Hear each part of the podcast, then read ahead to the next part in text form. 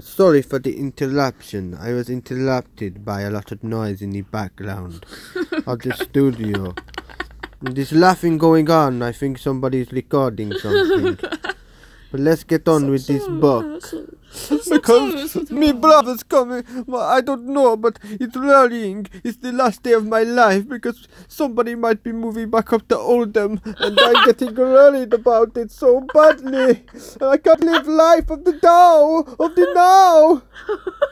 We've only got one life, and this is crazy. This cannot be happening. He stayed on London. He cannot move up here. You drive me crazy. You drive me crazy. Anyway, it's very unprofessional what I'm saying now. So here we go. Yes, so the guy who Bloom who basically messed up the whole shipment of Boston sunk in the rivers around Manhattan never surfaced again as he was killed because of it.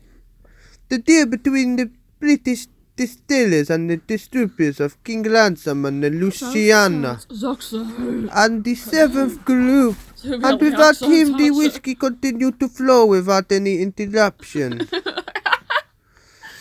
into the seven groups pipeline. Though the success of the seven groups seemed assured from the beginning and the business grew steady, Luciano said, I began to feel very shaky about the whiskey business. By 1928, there was mounting signs that the noble experiment could not remain a permanent part of the American life. It had turned a large part of the nation into lawbreakers, and many Americans, even some who had the original purpose, had begun to tire of it, to see it as an experiment that had failed. Some of these opponents began to look for leadership to the governor of New York. Al Smith regularly he derided the derise and called for the repeal of the 18th Amendment. In 1924, he had tried and failed to capture the Democratic nomination for president. By 1928, however, he seemed unstoppable.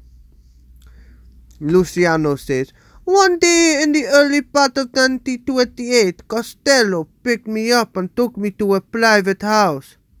I think it was in Westchester, and it long belonged to a millionaire named John J. Lascop. He had a lot to do with putting up the Empire State Building, and he was a big backer of the governor, Al Smith.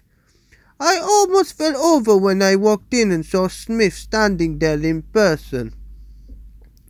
In Lacob's library. I'd met a lot of big shots by then, but that was the first time